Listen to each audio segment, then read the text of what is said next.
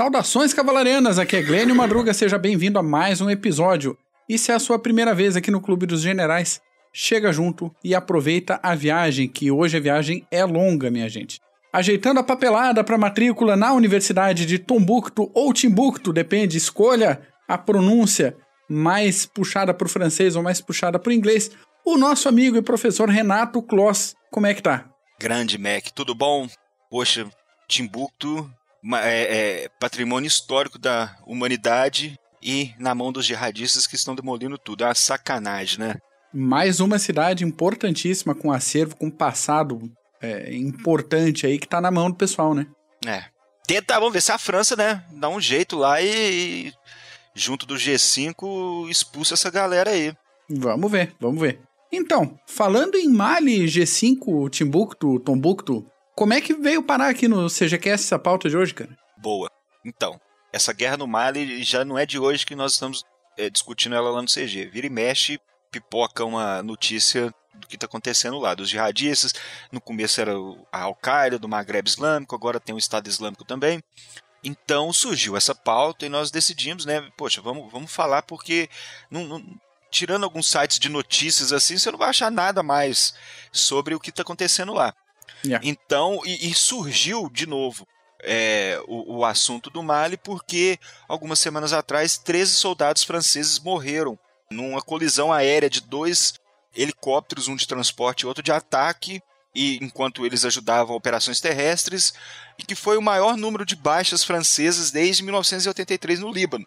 Então, voltou toda a discussão sobre o que está acontecendo lá no Mali, e mais importante, se está dando certo se estão combatendo é, de forma correta. Isso aí nós vamos falar no final, se está dando uhum. certo ou não.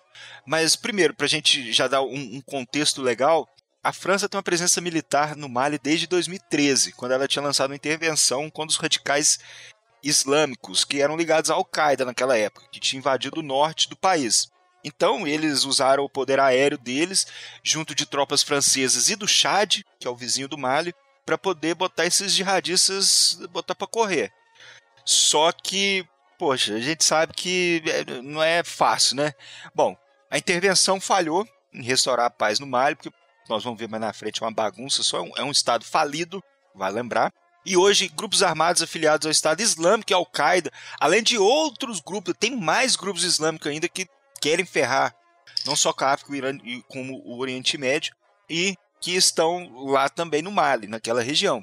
Então, naquela região do Sahel, a França criou uma opera... lançou outra operação de contra-terrorismo, que é a Operação Barkhane, e instigou os cinco países da região, que é Burkina Faso, Chad, Mauritânia, Mali e Níger. Vale lembrar que esses países ficam naquela faixa do Sahel, que é a, a divisa entre o, o Saara e, a, e as, a, a, parte mais tropical do, do continente, fica nesse meio termo, aí mais ou menos.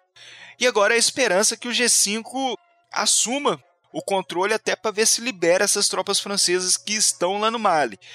Eles vêm so eles é, é, desde 2012 eles já vêm sofrendo muitas perdas ali no Mali, não só os franceses, os franceses já tinham perdido mais de 10 soldados ali no Mali, agora perderam esses 13 mais. A MINUSMA, que é o, o, a missão de paz, já perdeu mais de 200 soldados desde 2013, está levando bala para tudo quanto é lado.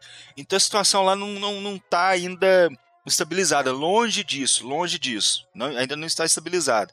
Agora, Mac, a gente sabe que a historinha lá, o background lá é, é sanguinário também, né? Bagunçado. Vem de tempo, vem de tempo. Aí. E é uma história que vale a pena a gente conhecer, porque no conhecimento geral se considera, assim, Tô, tô generalizando bem por alto, tá? Uhum. Mas muito se fala da África como se fosse uma coisa mais ou menos homogênea, como ou só deserto ou só floresta, e quando fala de população tá sempre morrendo de fome em algum lugar, dependendo de financiamento externo. E não é bem por aí. Cada país da África tem suas peculiaridades, cada região da África tem suas características muito próprias e a, a quantidade de etnias e de centros populacionais e de antigos reinos, antigos impérios, é uma coisa impressionante. Então, já abrindo esse background, eu convido o nosso ouvinte a dar uma estudada um pouco mais a fundo na história do continente africano, que nem só de Egito Antigo vive a África. E é um, um setor da história pouco explorado, uma região de estudo pouco explorado, pelo menos aqui no Brasil, que vale muito a pena a gente conhecer. Falando do Mali, é atualmente o sétimo maior país do continente africano, tem uma população de 19 milhões de pessoas, gente para caramba, e uma quantidade muito grande de recursos minerais como ouro, urânio, fosfato, caulim, sal e calcário. Então tem bastante coisa a, a se trabalhar ali no território pensando em recursos minerais. Tem demais. Bastante. A fronteira norte é com o Saara e a fronteira sul próxima aos rios Níger e Senegal. E aí vale a pena dar aquele grifo no que você falou sobre o Sahel. Não existe uma divisão brusca né, entre região desértica e região tropical. Tem toda essa faixa de transição que não vou dizer como amortecimento, mas é onde as principais cidades, e agora aspas, do medievo do continente africano se instalaram justamente nessa faixa do Sahel. Sobre o território do Mali, ele já fez parte do Império do Ghana, do Império do Mali e do Império Songhai, e acabou caindo em domínio francês no final do século XIX, ali com a partilha do continente pelas potências europeias. Sobre o Império do Ghana, rapidinho, durou entre os séculos 8 e 11, quando caiu para a dinastia Almorávida, que a gente já comentou em outros episódios. Boa. Depois o Império do Mali, com um território, eh, a maior parte do seu território ao norte do rio Níger, e o auge foi no século 14.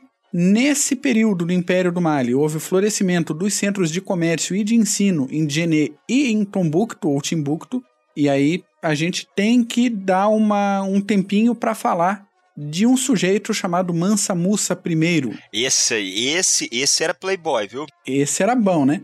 Oh. Ele foi o décimo Mansa, era chamado de o Rei dos Reis, e foi o homem mais rico da história, só.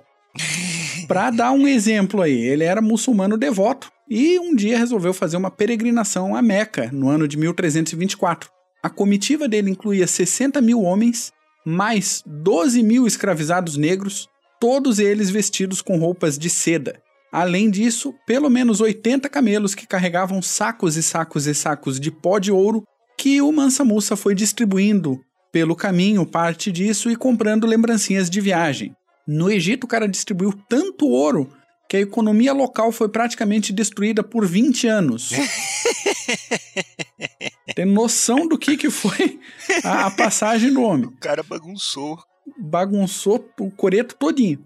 Ele também foi responsável pela construção e pelo desenvolvimento de mesquitas e de madraças, como a de Sankoré, que é considerada hoje, claro, com algumas ressalvas, como a mais antiga universidade do mundo. E aqui eu vou deixar em aberto. Claro que, sem dúvida, era um grande centro de aprendizagem, tinha o maior acervo de livros e manuscritos do continente africano desde a época da Biblioteca de Alexandria, mas se era ou não era de fato uma universidade, a gente deixa para outra pesquisa e convida o nosso ouvinte aqui a dar uma, uma investigada, porque daí a gente entra, ah, qual é o conceito de universidade que a gente tem hoje? Encaixa ou não encaixa? Os alunos podiam questionar ah, os professores em alguns pontos, como as diretrizes islâmicas ou não. E por aí vai, mas isso dá uma pesquisa só para ela. Mas, como última curiosidade sobre Tombuctu, a venda e compra de livros era tão grande que, na sua época áurea, chegou a ser mais lucrativa do que o comércio de ouro e de escravos. Ai, que beleza! Pois é. O Império do Mali ruiu por excesso de conflitos internos e o povo Songhai, que vivia a noroeste do que hoje é a Nigéria e transitava por ali, tomou o controle. Outra coisa que, que é interessante pontuar rapidinho aqui. Ao contrário do continente europeu, onde as fronteiras dos impérios e dos reinos sempre foram bem definidas, no continente africano tudo era mais fluido. Então, quando a gente fala do, do Império do Mali, era mais ou menos uma região para lá, para cá. Império do Ghana. Não tinha essa questão de fronteira tão estabelecida, até porque grande parte dos povos era nômade e seminômade. Isso. Então não é. tinha como fechar ali a barreira e falar, agora você não vai passar para outro lado que complica. Eu falei do Império Songhai. Ele veio depois do Império do Mali, mas se esfacelou depois de uma invasão berbere em 1591, o que também marcou o fim da era das rotas comerciais transsaarianas, que, novamente, o imaginário popular considera o deserto como uma barreira intransponível, e a verdade é que ali passava dezenas de rotas comerciais, para um lado e para o outro, para norte e para sul, e ao mesmo tempo aumentou o fluxo das rotas marítimas controladas pelos europeus dando a volta no continente. Então ficava mais rápido e às vezes até mais barato ir por mar do que tentar atravessar por terra o deserto. E aí a gente tem a presença francesa, o início da presença francesa no final do século XIX, que fez esses ajustes e delimitou essas fronteiras que eram tão fluidas no continente africano durante ali a partilha do, do continente. Um pouco mais para frente, já falando em século XX, o Mali e o Senegal eram territórios unidos, mas em 1960 o Senegal conquistou a independência, o que acabou definindo também o atual território do Mali. Até o finzinho do período colonial, o Mali não possuía infraestrutura básica e a população era ainda composta fundamentalmente por agricultores e por pastores nômades, além de, claro, alguns centros urbanos mais relevantes de séculos de idade. E agora eu vou dar uma, uma chegada um pouquinho mais para abrir os, os caminhos para ti, que vai explicar melhor esse rolo atual. Boa. O primeiro presidente no Mali independente, um sujeito chamado Modibo Keita, instituiu o unipartidarismo, que normalmente é uma péssima ideia, independente Isso. da orientação do cara. Aí ele fez uma nacionalização de recursos econômicos e adotou uma orientação política socialista e de forte ligação com a União Soviética, o que também não pode ser considerado uma ideia muito interessante.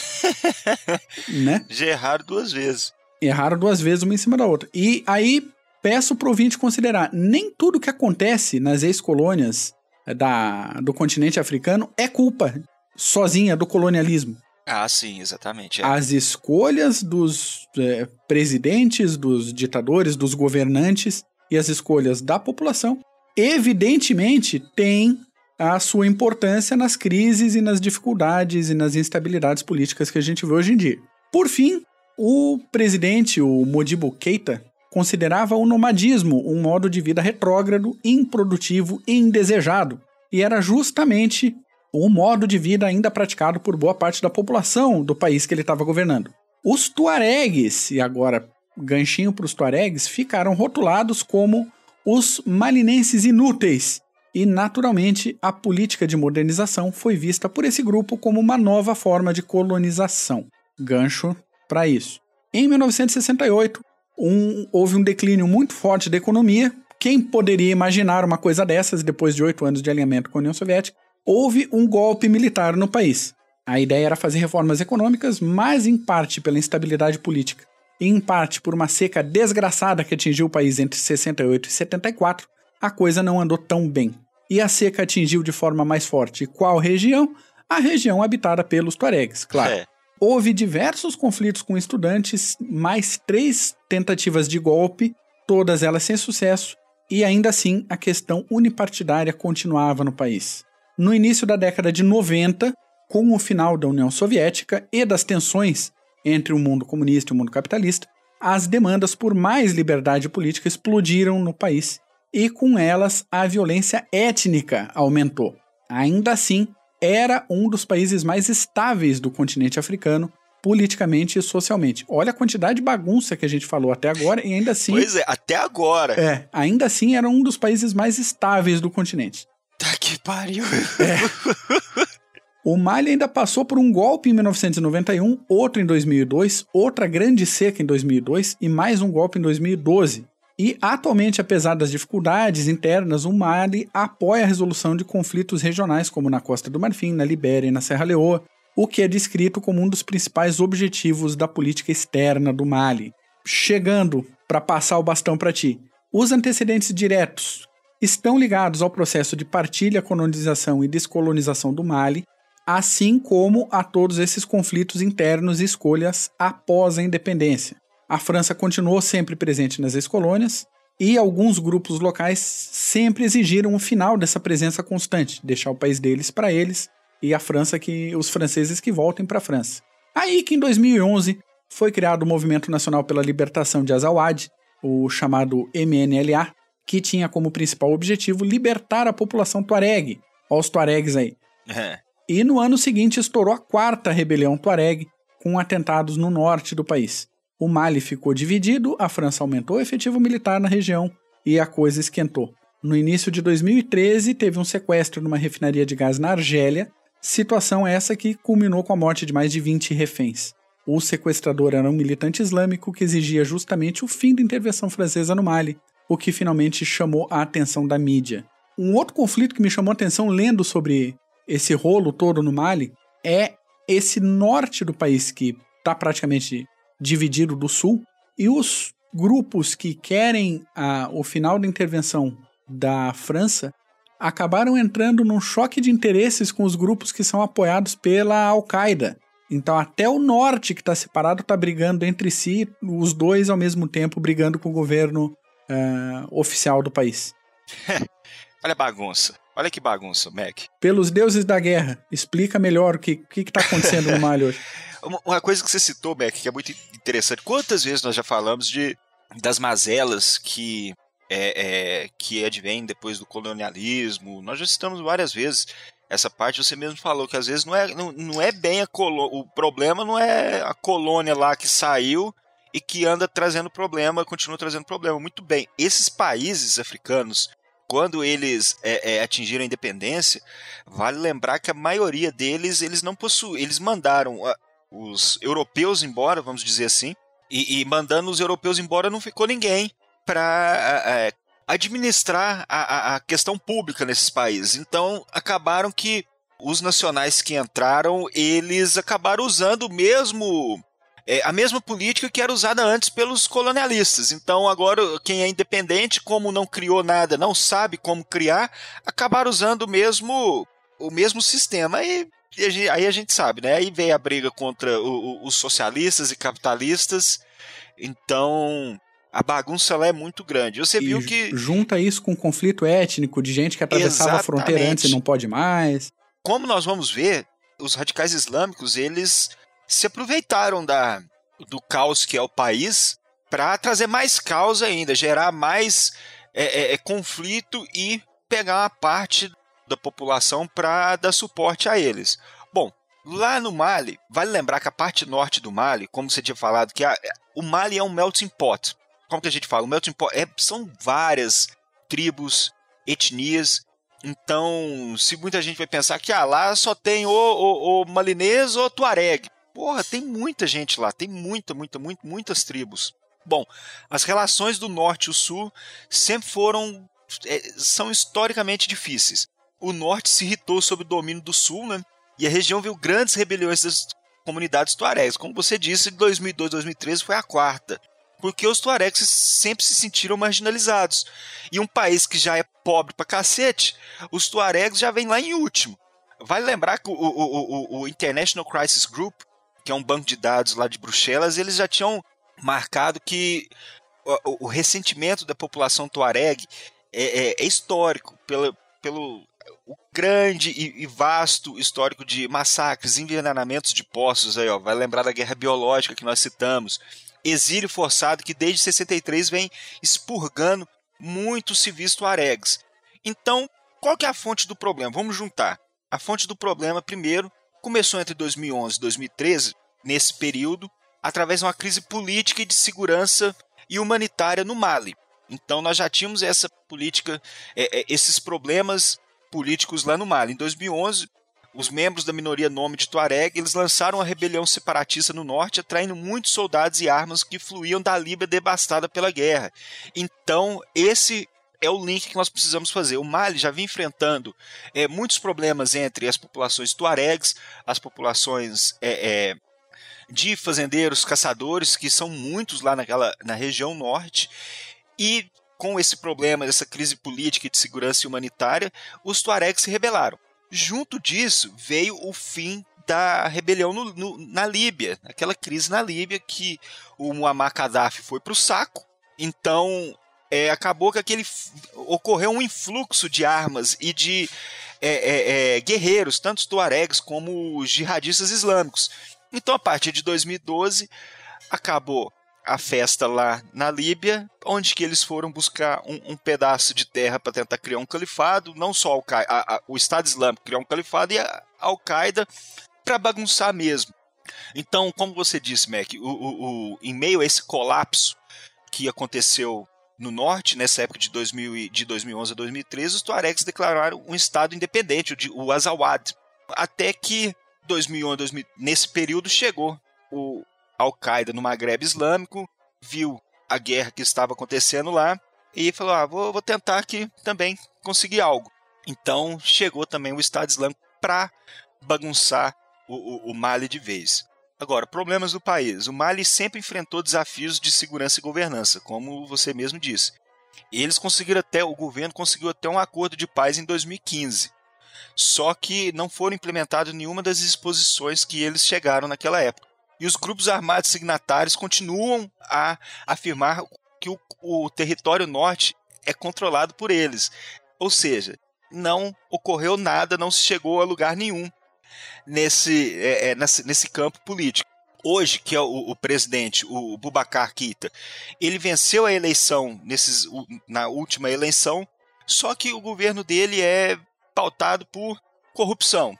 Novidade. É. Então acaba que ele não obtém uma legitimidade por parte do. a não ser pelo Sul e a não ser pelas potências internacionais. Então, sem essa, ele não tem uma legitimidade. Por isso que até a França está lá ajudando. Ele pediu ajuda à França para tentar conter, é, é, continuar contendo esse, esse, esse, essa ameaça jihadista e essa ameaça tribal étnica que ainda causam convulsões no país. Só que isso está bem, bem difícil de, de, de ser atingido. Em 2015, a Al-Qaeda do, do Maghreb Islâmico, olha, tem mais essa ramificação da Al-Qaeda, tem a Al-Qaeda do Maghreb Islâmico. E junto de outras, é, é, é, outros grupos jihadistas, cercaram, fizeram várias operações desde 2015 até 2018, começo de 2019. Um, você citou no começo de uma operação deles, em 2017 eles cercaram um, um, um hotel em Bamako. Poxa, são várias, várias, várias operações que eles, não só a Al-Qaeda, como o Estado Islâmico também, vem perpetrando no Mali, principalmente no norte do Mali, a não ser quando eles fazem alguma operação no, na capital Bamako. Tirando isso, os jihadistas continuam lutando. A França, junto do G5, continuam fazendo frente a esses jihadistas, porém é aquilo que nós comentamos no, no começo do podcast.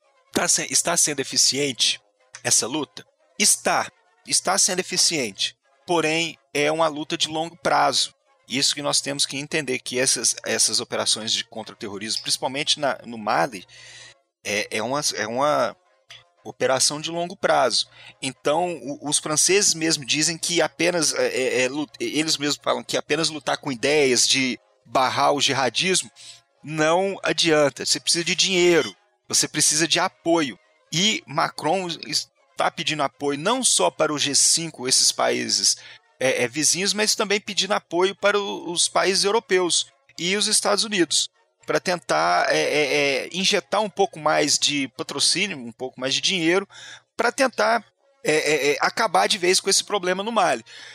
Esses países como Síria, Iêmen, que hoje e, e, e Líbia, que hoje estão na, na, nas capas dos jornais como os problemas maiores do radicalismo islâmico, acaba que esses países estão aos poucos se livrando desse radicalismo. Porém, o Mali, Nigéria, é, Somália, esses países ainda não estão sendo é, é, observados atentamente por toda a comunidade global. Parece que por enquanto só a França que está tentando fazer frente, primeiro cooperação Serval e agora cooperação Barcane, para tentar barrar esse é, é, é, é, esse caldeirão de jihadismo que se tornou o Sahel. Então, por enquanto, só a França. Agora vamos torcer para a comunidade internacional lembrar que o Mali também, é, não só o Mali, mas toda aquela região do Burkina Faso, Níger, Chad, estão lotados de jihadistas, estão são um, um terreno perfeito para Al-Qaeda, para Estado Islâmico e as outras palhaçadas que eles inventaram aí. É um lugar perfeito para eles atuarem. Por quê? Porque eles apelam nas, nas fraturas da sociedade. Você vê o Mali, como nós citamos, o Mali tem os tuaregs lutando contra os, os, os caçadores, fazendeiros, enfim. É uma briga e quem chega lá escolhe um lado e resolve, como se diz, bagunçar, como estão bagunçando até hoje. E eu acredito que isso vai levar mais um tempo, viu, Mac? Ah, isso aí vai não, isso não é algo como os franceses falaram, isso é uma guerra a longo prazo você, como exemplo, eles estão desde 2012, 2013 lá e até hoje nada. E se não tiver esse apoio da comunidade internacional inteira aí, principalmente dando din-din pra galera lá, tirando a MINUSMA, que é a operação de paz, os franceses e o Chad é que estão levando a parte mais pesada do, do, dessas operações e das baixas também. Então, é, chega uma hora que vão embora e vai deixar aquilo lá e para o Mali e aquela região se encher de jihadistas e depois eles é, é, migrarem para a Europa, como gente, nós estamos vendo, é um passo. Então, aquilo vai durar por muito mais tempo, essa guerra no Mali aí, essa briga não só étnica entre tribos, tuaregues, caçadores, mas como jihadistas e o governo. Governo falido, mas ainda tem um governo lá. Pois é, é interessante a gente perceber nesse contexto a ligação bem própria que a França tem com as ex-colônias, né? que a gente comentou uhum. aí que eles estão junto, eles estão com intervenções e não é puramente interesse financeiro, apesar de evidentemente a gente não é inocente de achar que não, não há interesse também em exploração de minerais, mas não é só isso, só a gente acompanhar o, o histórico da França nesse processo pós-colonial. Ah, tô chamando o francês de santinho. Não tô, mas a França não virou completamente as costas como outras nações fizeram. Eles estão lá. É, como né? a Bélgica estão fez, lá, como a Inglaterra fez tentando limpar a bagunça. É, é, é. Vale lembrar também que no dia 5 desse mês, o, o Macron ele, ele convidou é, é, vários líderes desses países é, é, daquela região para criar, tentar colocar um plano em prática de cooperação e tentar acabar de vez. Então nós conseguimos observar que pelo menos por parte da França, eles estão correndo atrás. Sim, porque é prejuízo para todo mundo também. Para né? todo mundo. Dinheiro que está indo para resolver um conflito no Mali, ou no Iêmen, ou no, no Congo, ou em qualquer outro lugar não está sendo usado para resolver problemas locais, para resolver problemas para investimento e para tantas outras coisas que poderia ser usado. Então, guerra é sempre prejuízo, rebelião assim é sempre prejuízo e principalmente quando a gente tem essas populações é, historicamente ferradas, para não dizer outro termo, é. mas assim a gente já está classificado como explícito mesmo seja no Spotify, no Apple Podcast. Mas, não, pode falar, já, já tá né? ferrado nisso aí, não tem erro. Já. Quando vem grupos como Al-Qaeda, Estado Islâmico, com um, um, promessas que para quem tá na merda é melhor do que nada, depois que esse pessoal se instala, até conseguir retirar, até restabelecer, até construir infraestrutura, a gente tá vendo, o, o Mali já não tinha infraestrutura antes de 1960, continua não tendo agora é, é muito complicado, é muito é. difícil. Ou seja, é aquela receita com o nosso, a receita do Estado falido. É, é, é isso aí.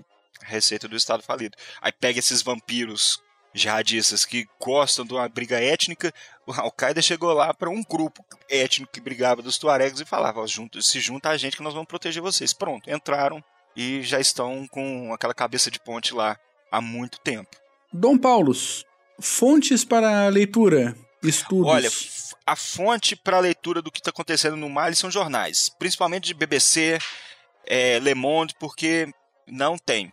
E recomendo para o nosso ouvinte acompanhar canais africanos. Isso. Tem muitos canais de notícia que publicam em francês e em inglês, então é tranquilo é, de, de, de acompanhar, até pela quantidade de traduções automáticas nos navegadores e coisas. Fica um pouquinho truncado, mas não é nada impossível de, de acompanhar o que está acontecendo. E existem diversos canais também de Angola e do Moçambique, por exemplo, que dão essas notícias internacionais do continente africano em português. Então convido todo mundo que tiver interesse. Tem a BBC África também. Isso, isso. Assine esses canais, porque é interessante a gente tirar o olho só do que está incomodando no, no, no calcanhar da gente. Abrir um pouco o horizonte e olhar mais longe faz bem. Isso. Livros indicados por mim, não para o conflito atual do Mali, mas de uma forma geral. A coletânea da ONU sobre a História Geral da África, que está disponível gratuitamente, legalmente em PDF online para quem quiser. E os exemplares físicos também estão disponíveis para quem quiser comprar e ter na estante. Um outro livro, O Destino da África, de Martin Meredith, livro bem interessante, que a gente também vai deixar o link aqui na descrição do episódio. E mais um convite para que o nosso ouvinte interessado leia obras do africanista Alberto da Costa e Silva, que são livros muito bons Excelente, sobre a história do continente. É isso por hoje? É isso, meu querido Mac von Mackensen. Maravilha. Se você, é nosso amigo ouvinte, gostou desse episódio, acha que alguém mais pode gostar também, compartilhe o link, baixe o áudio, espalhe por aí, esparrame por aí a palavra do Clube dos Generais. Paulo, obrigado por mais uma semana. Eu que te agradeço, Mac. Um abraço ao ouvinte aí, CG, isso aí, vamos que vamos. Vamos lá, até semana que vem. Falou!